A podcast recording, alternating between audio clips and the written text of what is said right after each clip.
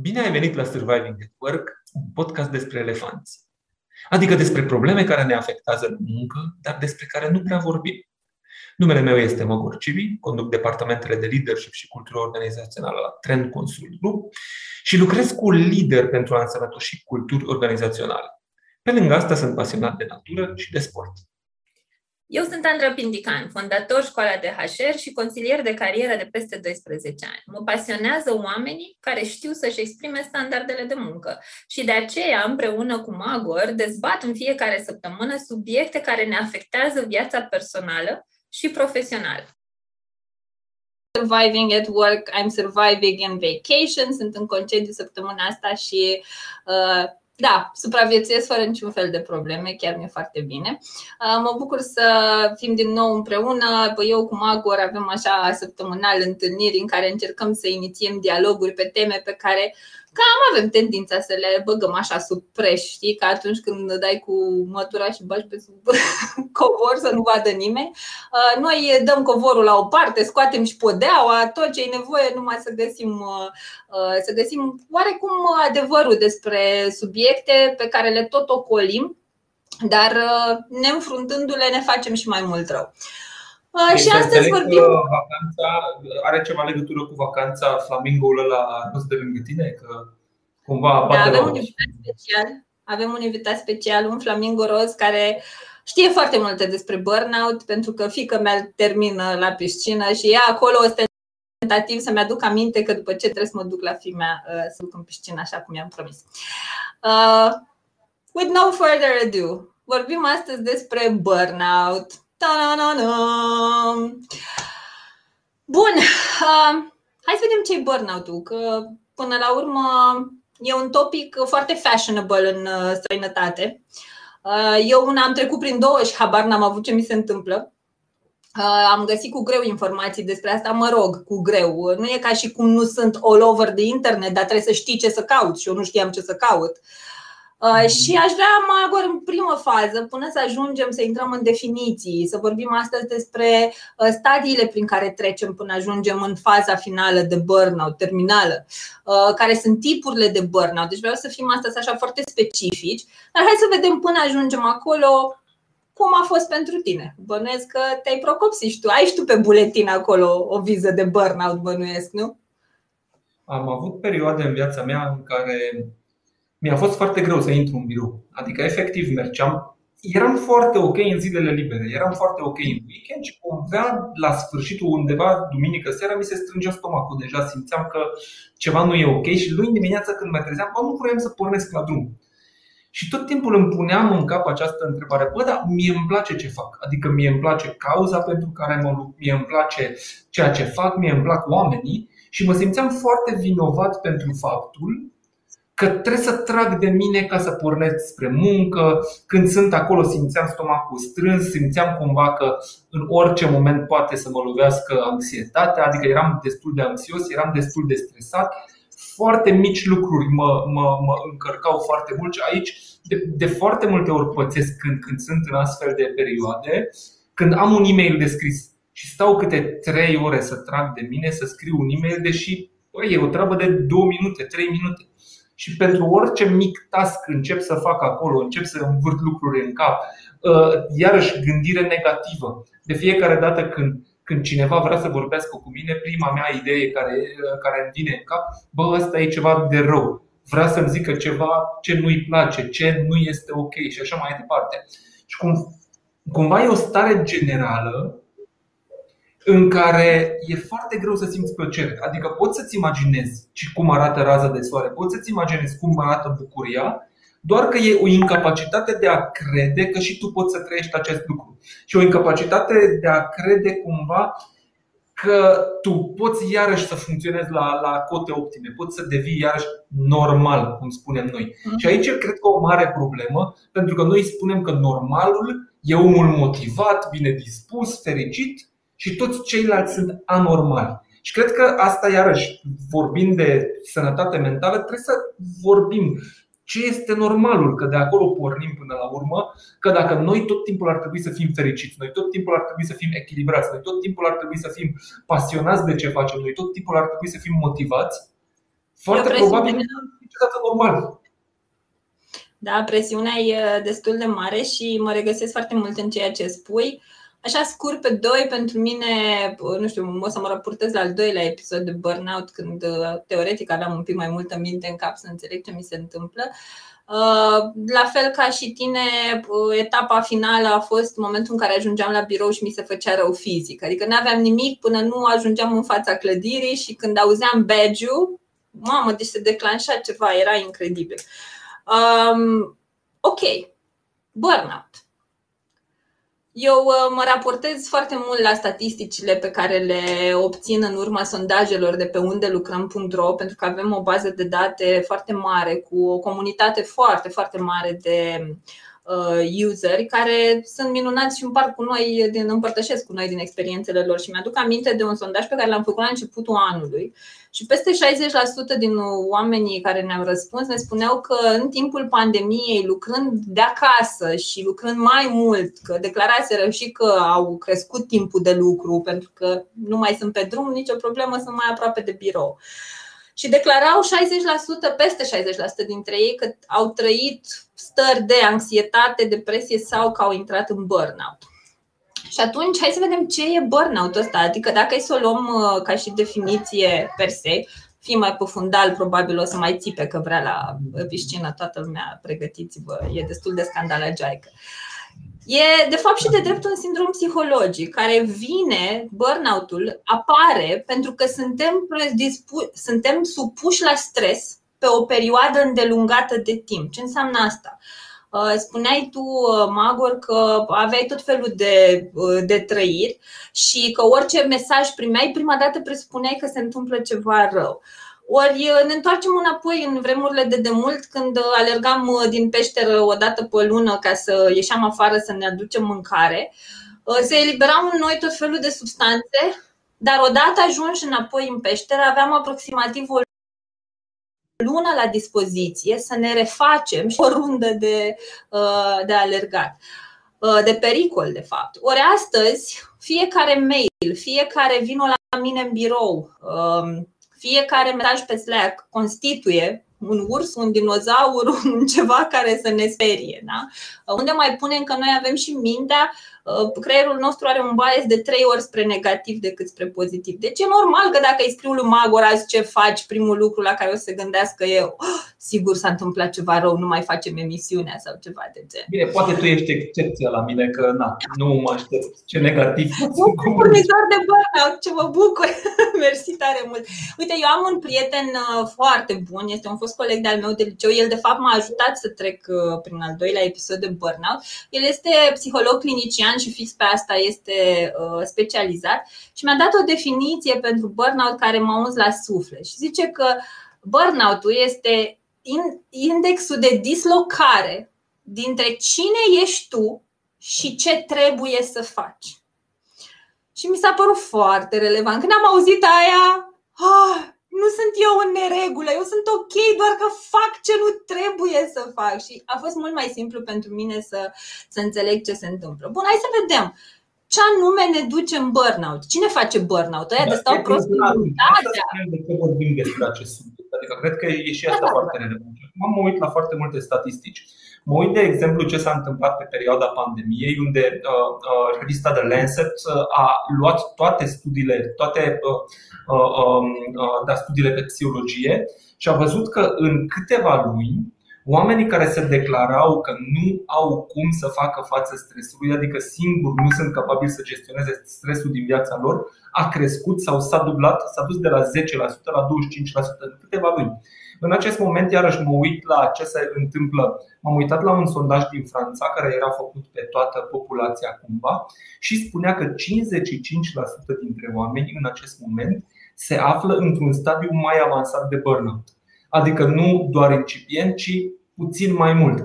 E cumva normal, având în vedere că ieșim dintr-o pandemie, să sperăm că ieșim dintr-o pandemie, dar și această ieșire tot aduce tot felul de semne de întrebare cum va arăta noul normal. Va veni o criză economică? Nu va veni o criză economică. Va veni un al treilea, patrulea, cincilea, X-lea val sau nu va veni? Va veni o variantă indiană sau nu va veni? Și tot felul de întrebări de genul ăsta. Și iarăși m-am uitat la un sondaj Gallup care foarte interesant, care arăta că anul trecut, la un moment dat, foarte rapid a crescut engagementul nostru de la 15% la 40% și noi, deși eram foarte engaged, job satisfaction adică mulțumirea noastră cu muncă, a scăzut foarte mult.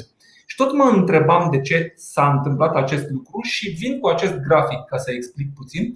Întotdeauna când se întâmplă ceva șocant în viața noastră, apar primele semne, apare impactul. Noi nu procesăm, noi avem un delay de procesare pentru că, în mod normal, dacă noi am lăsat ca informațiile negative să ne lovească pe noi, ne-am lăsat copleșiți, foarte probabil am fi incapabili să reacționăm. Și atunci, de fiecare dată, cumva creierul nostru este făcut. Când apar primele probleme, noi încercăm să ignorăm și încercăm să ne motivăm să. și vă aduceți aminte ce spuneam o să fie totul bine, sunt optimist, o să trecem cu bine și așa mai departe. Asta e prima noastră reacție. Asta e o reacție cumva de honeymoon. Și chiar și când am fost în Corea, de exemplu, expat, cineva mi-a dat acest grafic și spunea cum ești? Ziceam extraordinar și a zis, bă, nu te bucura foarte mult că asta va ține o lună max, o lună și jumătate, după aceea vei intra pe o curbă descendentă.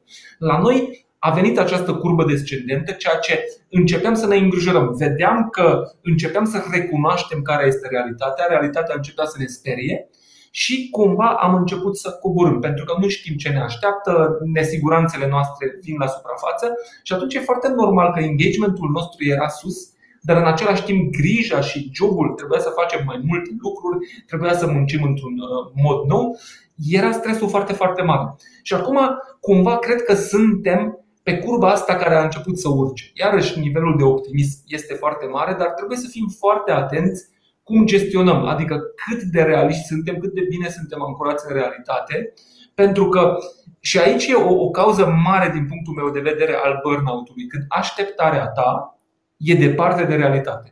De foarte multe ori intri într-o organizație nouă, ai așteptarea ca să fii iubit, ca să fii respectat, ca să fie mișto și așa mai departe. Și observ că nu se pupă realitatea. Și de cele mai multe ori nu reglăm așteptările la nivelul realității, ci începem să visăm mai departe, începem să ne imaginăm că de fapt unde ne aflăm noi este un loc nepotrivit, altundeva iarba e mai verde și așa mai departe și cumva nu setăm așteptările la nivelul realității. Și atunci cred că în acest moment e un moment foarte bun. Fie dacă suntem în burnout, fie dacă nu suntem în burnout, să verificăm dacă așteptarea noastră cumva e la nivelul realității și la ce ne așteptăm în acest moment de la cariera noastră, de la uh, rețelele noastre sociale, de la viața noastră personală, poate fi atinsă sau nu poate fi atinsă.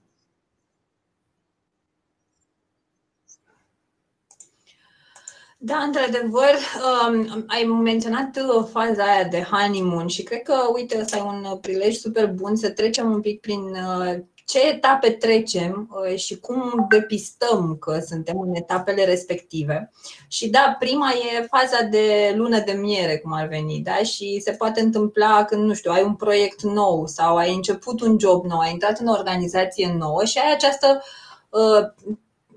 compulsivitate să te dovedești, știi? Și ai impresia că, oh my god, câte lucruri trebuie să faci și adevărul e că intri și într-un flow, mai ales dacă îți place ce faci, ai toate șansele, știi, să intri în flow și să creezi, să faci o grămadă de lucruri și să ai super productivitate. Chestia că dacă nu începi să gestionezi foarte bine situația, pentru că ai tendința asta să intri în fenomen de supraadaptare și să overwork yourself ca să te dovedești, etapa de stres. Când uh, ușor uh, ai și uh, simptome fizice, să zic așa. Și aici m-aș referi la. Apetit. Te rog. Uh, vreau să, vreau, vreau să mă refer la o chestie foarte uh, des te aud acum, din când în când te mai întrerupi. Uh, vreau să mă refer la ceva ce des aud. Foarte mulți oameni spun că dacă faci ce îți place, nu o să faci niciodată burnout. Dacă faci ce îți place, ce faci cu pasiune, nu o să lucrezi mm. niciodată în viața ta. Și asta e un foarte, foarte mare mit. Burnout-ul este cel mai mare când engagementul tău, adică cu cât engagementul tău e mai mare, cu atât șansa de burnout este mai mare. Pentru mai ales la începutul carierei, când sărim în ceva nou, suntem super entuziaști, cum spune și uh, Andra. Vrem să arătăm că, că noi contribuim și așa mai departe șansa să ardem etape, șansa să nu fim atenți la noi înșine, la trăirile noastre, la, la, la sănătatea noastră și așa mai departe, este foarte, foarte mare. Și asta e problema cu burnout-ul. Poate să te lovească exact în momentele în care nu te aștepți, pentru că tu știi că ție îți place, așa mai departe, te tot ignori, te tot ignori și în, în cea mai, adică în cea mai bună, uh, uh, uh, în cel mai bun scenariu apare cu o chestiune cumva cu o anxietate sau cu un, un, un mic breakdown, cumva plâns, așa mai departe. În cel mai rău caz, în ceva somatic, adică corpul tău, într-un fel, îți semnalează că, bă, it's not okay what is happening. Și atunci, țineți asta minte că e foarte important. Dacă iubești ceea ce faci, exact atunci trebuie să fii cel mai atent la burnout, pentru că tinzi să, te, să uiți de tine, să fii prea mult în flow, să dai mai mult decât trebuie și în acel moment ești mai vulnerabil. Da, așa e. Um, atunci când, uite, mă uit și la mine că uh, doar pentru că fac ce-mi place și chiar uh, mă simt super conectată cu ceea ce fac la școala de HR, asta nu înseamnă că sunt ferită de burnout, adică burnout-ul nu uh, ești într-o organizație și se creează această impresie că cineva te exploatează și de-aia apare burnout-ul. Nu, burnout-ul simt și eu um, cumva aura burnout-ului. Încep să-mi dau seama când sunt ușor predispusă. Îmi dau seama mult mai devreme față de înainte când m-aș fi dus și mai tare, aș fi apăsat pedala de accelerație și mai rău. Acum știu că trebuie să-mi iau o pauză, știu la ce trebuie să mă concentrez cu adevărat, ă, știu să-mi recalibrez așteptările pe proiectele pe care le am, astfel încât să corelez timpul pe care îl investesc cu rezultatele pe care le vreau, că și acolo se întâmplă niște chestii. Avem driverele astea de a face lucruri repede să nu dureze foarte mult și uh, investim o grămadă de timp și zicem, lasă că e acum o perioadă mai ocupată, în perioada asta e mai greu. Uitați-vă bine, bine, bine de câți ani spune asta. E o perioadă mai ocupată, o să-mi iau o vacanță imediat ce termin. Așa, bun. Întorcându-ne la nivelurile de, prin care trecem până la burnout, ai prima dată partea de stres, apoi intri în stres cronic, când deja încep și ai și dureri fizice în corp, o să spui, vai, mă trezesc cu niște dureri de spate, horror, cred că nu-i salteaua bună, dar e aceeași saltea pe care dorm de câțiva ani, da? Uh, dureri de cap, visezi Excel-uri noaptea și faci niște planuri de business sau cine știe cu ce te mai ocupi ca apoi să intri în etapa de burnout efectiv și ultima etapă, habitual burnout, este cea care e fix atâta pasul da? e, ăla e stres cronic. Deci ai vreo 5 etape prin care treci până să ajungi în uh, burnout-ul îl uh, mai păcătos. Treaba care e, noi nu știm nici de prevenție, și nu știm nici să depistăm ce ni se întâmplă. Ce am sesizat eu, la un moment dat am făcut o diagnoză organizațională într-o companie și aveau vreo 60 și ceva de oameni cu care a trebuit să stau de vorbă. Pe 20 și ceva i-am depistat în burnout, ei habar n-aveau ce li se întâmpla și singura lor percepție era că ei nu țin pasul. Ei nu sunt suficient de buni.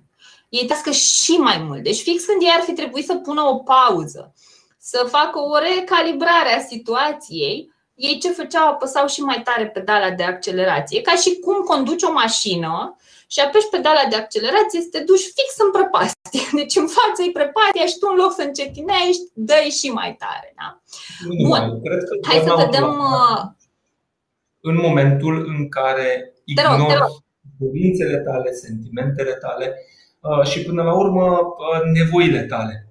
Și atunci problema noastră este că tindem cumva, iarăși, mecanismul de, a, de adaptare. Apare o problemă, tu conștientizezi că ai o problemă, dar nu vrei să te uiți la problemă, că până la urmă e foarte incomod, te, fac, te pune într-o postură vulnerabilă și noi venim dintr-o cultură cu perfecționismul, cu competitivitate, cu, cu așa mai departe, cumva fugim de acest lucru. Și atunci tu vrei să fugi cumva să fii vulnerabil și mergi înainte, în loc să te oprești să, să te, te, te întrebi, bă, ce am eu nevoie în acest moment?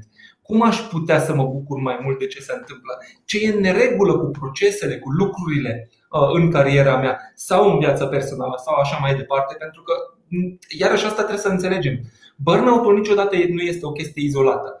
Dacă faci burnout în viața profesională, foarte probabil nu o să performezi la maxim nici în viața personală. Și atunci trebuie să analizăm puțin viața noastră pentru că înseamnă că ne-am ignorat. Soluția la, soluția la asta niciodată nu este să te ignori și mai mult, să accelerezi și mai mult, să fugi și mai mult, pentru că la un moment dat va veni acel breakdown și am auzit mituri de genul ăsta pe care eram încă copil, spuneau, mă, ăla a avut o boală și a lucrat atât de mult că și-a dus mintea de la boală și uh, s-a făcut bine. Și eu am crezut că, bă, dacă muncești mai mult, uite, o să fie mai bine, că fugi în muncă. A fugi în muncă nu este o soluție. Cum nu este o soluție să fugi în nimic. Adică ideea e, stai cu tine, uite-te la ce ți se întâmplă. Da, ă, dar ă, eu observ asta destul de des și la clienții mei, că în momentul în care apar semnale că ceva nu e în regulă, se duc și se refugiază tot în muncă sau în, ă, nu știu, a, mi-am luat pauză, Andra, am stat o săptămână și m-am uitat numai la filme pe Netflix. Deci tot mi-am ținut mintea ocupată. Bine, e o pauză fizică, am înțeles, dar tot nu ai stat să te reglezi cu tine, efectiv, să te calibrezi. Dar um, că parcă îmi povesteai tu despre uh, sistemele de coping pe care le uh, numea Brené Brown și uh, spunea că sunt contraindicate. Spune-ne un pic despre ele. Toată ideea este că noi avem cumva o, o un fel sau o exprimare, o mantră care circulă în societate că trebuie să fim fericiți. Și atunci când înveți de mic că trebuie să fii fericit, de fiecare dată apare o stare care este, nu este aliniat cu fericirea. Este tristețe, este furie, orice alte emoții decât fericirea, încercăm să evităm. Și asta poate să ne facă să ne sărăcească extrem de mult. De exemplu, îmi aduc aminte că la un moment dat la facultate eram cu foarte mulți colegi într-o cameră de cămâni, în Căminiul 14 în HD la Cluj-Napoca și mă uitam la film. Toată lumea râdea și eu mi-am dat seama că nu pot să râd. Și am început să mă gândesc când a fost ultima dată când am râs așa cu o poftă ca să mă doară stomacul, ca să mă doară maxilarul și nu am putut să-mi aduc aminte de ultima dată când am râs. Și atunci am realizat, în momentul în care fugi de tristețe, fugi de toate emoțiile pe care le percepem ca negative, nu poți să scapi doar de unele emoții. Adică când nu mai ai furie, când nu mai ai tristețe, când nu mai ai nimic negativ, nu o să ai nimic pozitiv. Și asta, de exemplu, e un numbness despre care vorbește și Brenebran sau sunt oamenii aia. Iarăși e un coping mechanism. Nu te uiți niciodată la problemele tale, dar în momentul în care, și asta se numește candelabrul, dar în momentul în care se întâmplă un mic trigger în viața ta, de exemplu vine un șofer pe trecere de pietoni, tu ești uh, pieton, Bă, explodez de furie, încep să urli, vine chelnerul cu ciorba puțin mai, mai, cu ciorba puțin mai, mai rece. Iarăși explodez de furie și toată lumea se uită la tine și nu înțelege ce se întâmplă. Înseamnă că tu cumva tot acumulezi, tot acumulezi, nu exprimi și la un moment dat explodezi. Iarăși numbing-ul, amorțirea. Amorțirea înseamnă că cum spuneai tu, ne uităm la Netflix, ne jucăm, uh, uh, facem sport în exces, facem tot felul de lucruri care nu lasă ca creierul tău să se uite la tine. Și la sfârșitul zilei tot timpul suntem mult prea obosiți, mult prea și, și fizic și psihic ca să ne uităm la noi. Există uh, ambridge-ul, de exemplu. Ambridge-ul înseamnă în momentul în care uh, apare o problemă, tu spui, n-am nimic și ești super drăguț și super dulce cu toată lumea și totuși toată lumea știe că bă, tu ai o problemă foarte, foarte serioasă, doar că nu o exprimi. Și avem tot felul de mecanisme din asta sau aruncarea mingii fierbinți. Atât de fragil este ego-ul nostru că nu putem niciodată să imaginăm sau să ne asumăm un eșec sau o problemă. Și atunci de fiecare dată ori devenim agresivi și spunem whatever, nu mă interesează, lasă-mă în pace, ori spui nu e vina mea, mă, ăla a fost sau ăla a fost, tot timpul cauți alte, alte vinovății. Toată ideea este că avem foarte multe mecanisme dezvoltate de creierul nostru care să nu ne lase să intrăm în contact cu emoțiile noastre. Și de foarte multe ori aud, ca și o, ca și o, o, o, o soluție, de foarte multe ori aud, bă, stai în întuneric cu tine. Adică în acele momente când îți e greu, nu fugi de acele momente, că o să te învețe ceva, o să afli ceva despre tine foarte multă vreme și asta, asta e foarte dureros să spui. Foarte mulți oameni cu care povestesc îmi spun când ajungem acolo, bă, ce-ți place ție? Văd panica în oameni. Pentru că de cele mai multe ori nu ne-am pus această întrebare. Ne-am pus tot felul de întrebări. Cum să facem pe ceilalți fericiți? Cum să părem bine în ochii celorlalți? Ce ne place nouă? Nu este o întrebare la care căutăm des răspunsul. și atunci asta înseamnă că suntem deconectați de sentimentele noastre. Când suntem deconectați de sentimentele noastre, înseamnă că da, e mai greu să simți sentimente negative, dar în același timp nu ai de unde să ai nici motivație, nici entuziasm și nimic pozitiv în viața ta. Și singura soluție la această chestiune, ușor, ușor, prin terapie, prin coaching, prin tot felul de metode, bă, intră în contact cu tine și afli cine ești, afli ce-ți place și de acolo poți să faci un proces de reconstrucție. Și acționează în concordanță cu cine ești după ce îți descoperi identitatea musai. Și uite aici, pentru cei care sunt așa în niște stări pe care nu prea le înțeleg, uh, prima dată du-te așa într-un colț singur și întreabă-te cum mă simt. Și odată ce a venit răspunsul, du-te pe 5 de ce. Nu știu, cum mă simt, neliniștit. De ce? Pentru că am foarte multe de făcut. De ce? Pentru că la muncă mi se dau toate numai mie. De ce? Că mă arăt mereu disponibil să accept orice. De ce? Ca să-i mulțumesc pe ceilalți. De ce? Pentru că asta e important pentru mine, așa mă validez. Du-te pe 5 de ce să înțelegi care e sursa sentimentului pe care îl trăiești. Bun. Bine, e important de menționat că nu o să vă vină răspunsurile atât de ușor cum a făcut Andra în acest moment. Adică când Dar la o simulare, că nici nu vin trebuie să intri foarte adânc în, în, în substanță și este foarte greu. Și iarăși, dacă îți pui întrebarea cine ești și ce îți place și nu ai răspunsul, nu e nicio problemă. Dar toată ideea e ca să ții minte și să tot învârți astfel de întrebare. Adică ideea e să nu uiți de tine și câteodată să verifici, bă, e mai ok? Adică sunt ok? Merge totul cum aș vrea, mă simt inconfortabil, ce se întâmplă cu mine? Nu te mai ignora. Și la un moment dat mhm. o să încep să recâștigi această legătură pierdută.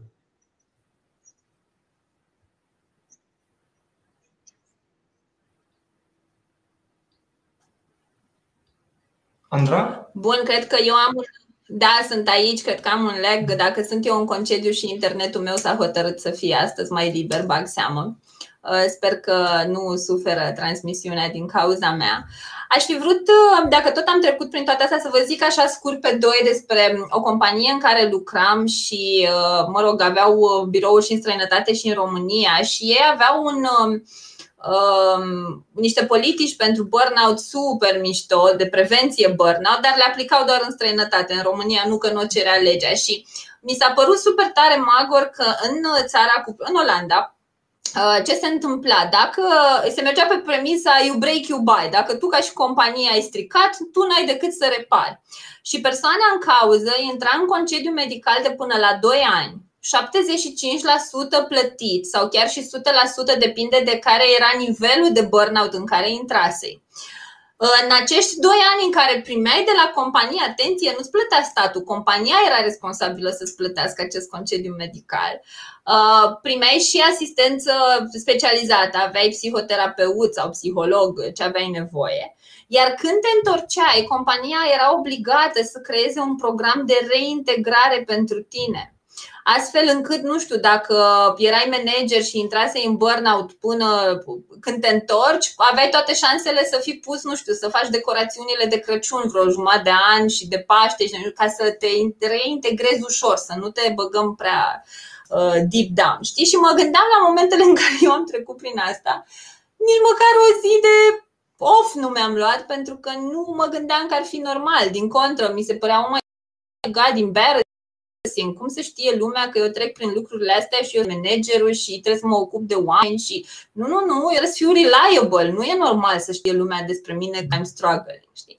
Și mă gândeam, nu știu, din ce știi tu în România, există, din punct de vedere legal, știu sigur că am vorbit deja cu ceva avocați, există doar această parte de epuizare profesională, dar e greu de dovedit mai bine te lași lehamite. Nu știu, tu știi despre alte practici prin organizații pe prevenție, burnout sau companii care să susțină oamenii care trec prin chestii de genul.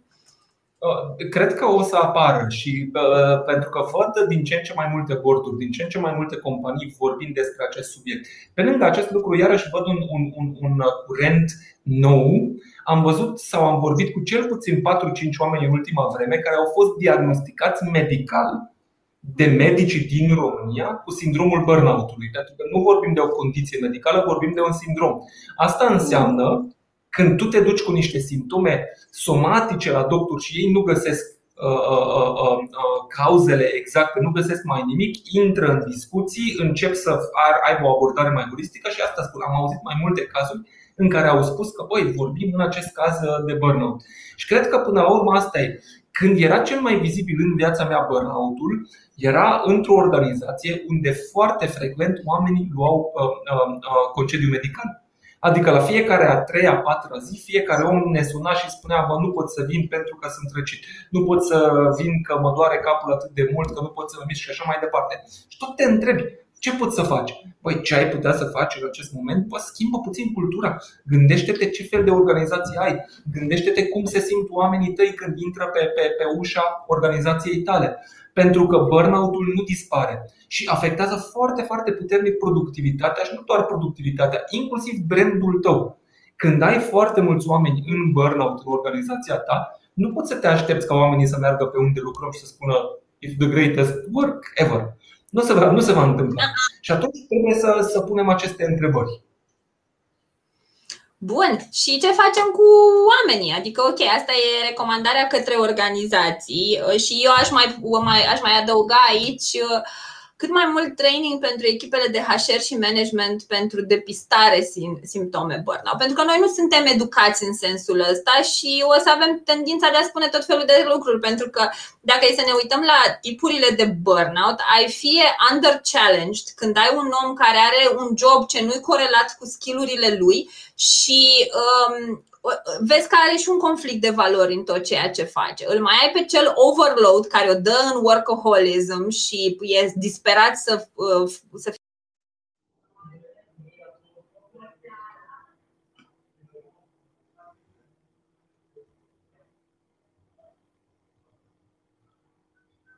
Cred că te-am pierdut. Cerul ar uh, trebui să aibă. Nu se poate când vă spuneam ceva atât, ai revenit, atât ai de revenit. interesant. Reia de aici, te rog. Super! Bun, deci avem burnout, overload sau neglect, care erau ultimele două pe care vi le seserăm și susțineam că e musai să avem în organizații traininguri pentru, chiar și pentru colegi să poată depista simptomul de burnout. Să știm când colegi, să-i depistăm din etapa 1, 2, maxim 3, pentru că deja 4 și 5 sunt horror.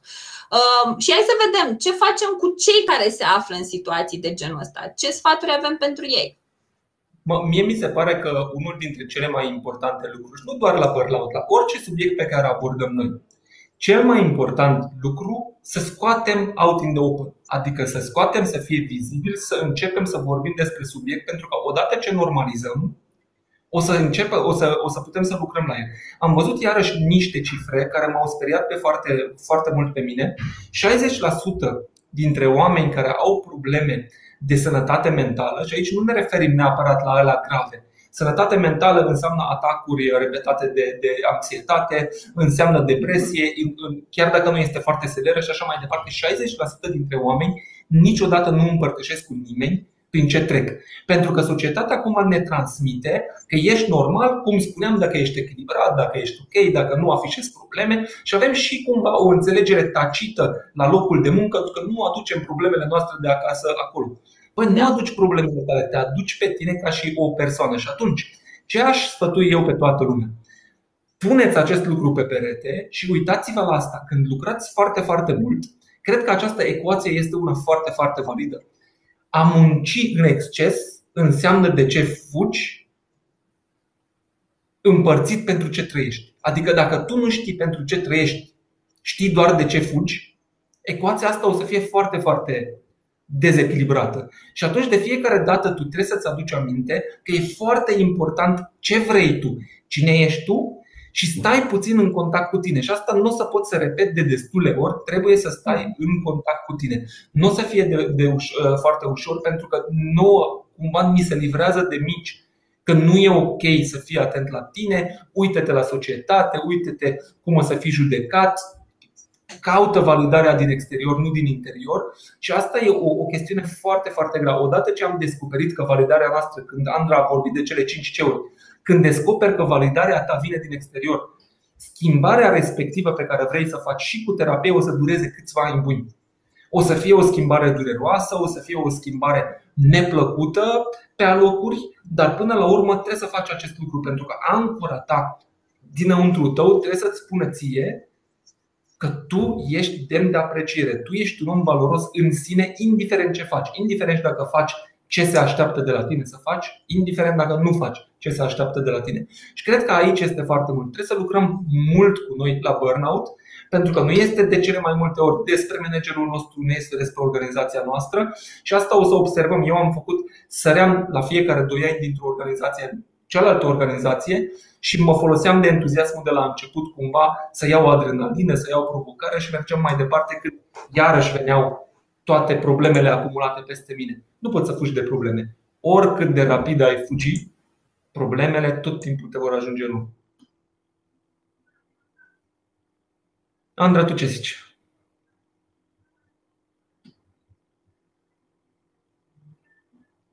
Aud uh, clicuitul tău, uh, nu te văd uh, pe tine. Cred că dacă vorbim iarăși de, de, de burnout, Andra între timp a și dispărut. Um, o să continuăm cu acest subiect, o să aducem și alte studii ca să vedem cum evoluează subiectul ăsta. Până la urmă, sfatul meu este să fim foarte atenți la contractul psihologic. Și asta foarte puțin vorbim în România și în general despre contractul psihologic. Contractul psihologic ce spune că dincolo de contractul de muncă pe care ai semnat cu angajatorul tău, ai și un contract în care tu spui că respecti sentimentele, trăirile și nevoile emoționale ale oamenilor din jurul tău și la rândul tău te aștepți ca organizația să te respecte pe tine ca și individ, ca și uh, uh, uh, un om. Și atunci este foarte important să reverificăm în fiecare uh, uh, perioadă sau periodic cumva contractul social, pentru că acest lucru ne va arăta cât de bine sau cât de, de ok e, e mediul în care ne aflăm, cât de ok este cultura în care ne aflăm. Și mă bucur că ai revenit, Andra. Hai să auzim sfaturile tale. I'm back. Um, luați o pauză. Cred că o să vă săturați de mine cât o să vă zic asta, dar luați o pauză și da, musai să înțelegeți cine sunteți, ce vă doriți și ce rol joacă munca în viața voastră. Pentru că iar e foarte important să subliniem că în general, nu avem o relație sănătoasă cu munca. Credem că munca e mântuire, credem că munca e identitate, că e statut, că e de toate. Dar, de fapt, ea n-ar trebui să fie decât un mod prin care să obținem cele necesare pentru a ne trăi viața, plus, evident, pentru aceia dintre voi care aveți, nu știu, o misiune mai higher than a job, să o manifestați prin ceea ce faceți. Um, eu cea cu 5 de ce vă las uh, neapărat uh, ca temă pentru acasă. Uh, check-in cu tine însuți de cât mai multe ori pe zi ca să-ți dai seama cum te simți și, uh, evident, e greu să dai răspunsurile singur. Poate vă gândiți să vă luați un third party, cineva care să vă asiste, să vă luați un terapeut, un coach, pentru că mă întorc la discuția cu care am deschis întâlnirea de azi, că vă spuneam că în sondajul ăla făcut de unde lucrăm, 60% din oameni au spus că au simțit stări de ansietate, depresie, burnout și așa mai departe. Doar 3% dintre ei au și apelat la ajutor special realizat. Ceea ce, pff, Jesus Christ, spune extraordinar de multe. Uh, basically, nu vă fie jenă, lăsați treaba asta cu mie rușine, cu nu trebuie să purtăm epoleții pe umăr. Atât eu cât și Magor suntem la un mesaj distanță. Dați-ne un mesaj. Dacă chiar nu știți ce să faceți, habar n-aveți încotro să apucați. Scrieți-ne, până la urmă nu ne întâlnim la coadă la pâine, n-aveți de ce vă fie rușine, nu ne mai vedeți decât așa. Dacă vreți, puteți nu ne mai urmăriți după aia. Dar dați-ne, scrieți-ne, suntem alături de voi, nu suntem singuri, sunt o droaie de specialiști care devin din ce în ce mai vocali în piață și uh, sunt o, o, foarte mulți oameni care creează comunități în jurul topicului ăstuia.